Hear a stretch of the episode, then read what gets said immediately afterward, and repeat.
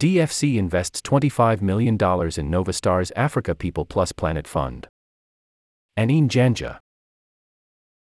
Image credits Bryce Durbin. U.S. International Development Finance Corporation, DFC, has made equity investment to the tune of $25 million in a new fund by Pan African venture capital firm Novastar Ventures to back founders building agriculture and climate solutions. The DFC revealed details of the transaction and Novastar's new investment vehicle, the Africa People Plus Planet Fund, during its latest update, detailing the transactions it had approved over the last few months. TechCrunch could not establish the details of other limited partners that made commitments. However, sources familiar with the fund said that the Nairobi and Lagos based VC firm targets to raise over $200 million, making it one of the largest funds in the region.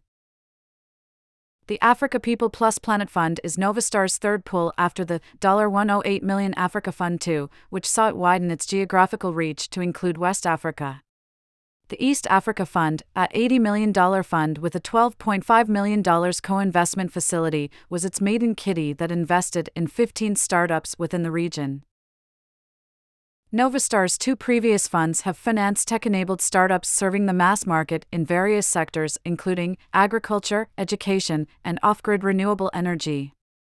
Trade Depot, an e commerce scale up, Turaco, an Insurtech, Moniepoint, formerly TeamApt, a fintech, Pharma, a health tech, Moko, a furniture startup, and iProcure, an agtech are among Novastar's investees.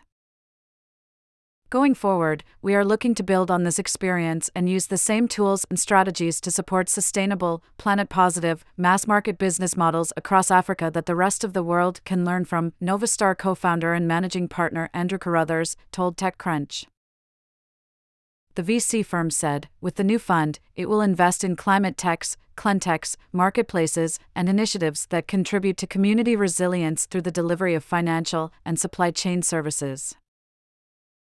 We see opportunities in all three categories, driven by the clear megatrends such as immense population growth, rapid urbanization, and the vast amount of arable land on the continent, said Carruthers. The target startups include marketplaces, financial and supply chain services that will enable access to market and resilience in the face of climate change for the many. The VC firm plans to also back cleantechs including clean utilities, clean construction technologies, electric mobility, smart logistics, the circular economy, alternative materials that will help decarbonize the growth that we will see on the continent in the next 10 to 20 years, said Carruthers.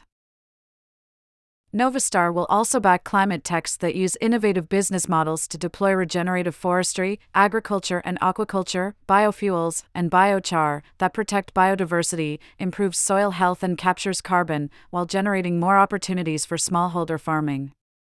The VC firm is availing more funding for cleantechs in Africa, which were the second most funded startups in Africa last year after fintechs.